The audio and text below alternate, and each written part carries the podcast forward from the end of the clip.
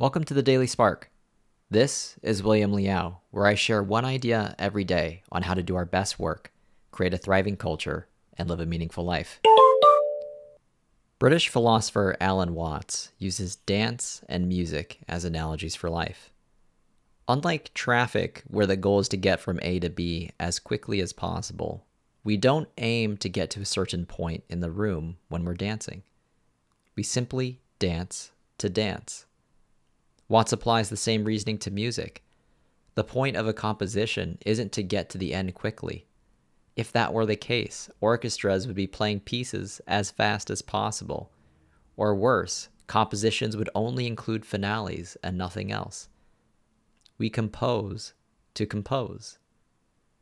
It is possible to see life as a pilgrimage, where you can only be happy and whole at some distant point in the future. Or, in the words of Watts, you can see life as a musical thing, where you are supposed to sing or to dance while the music is being played.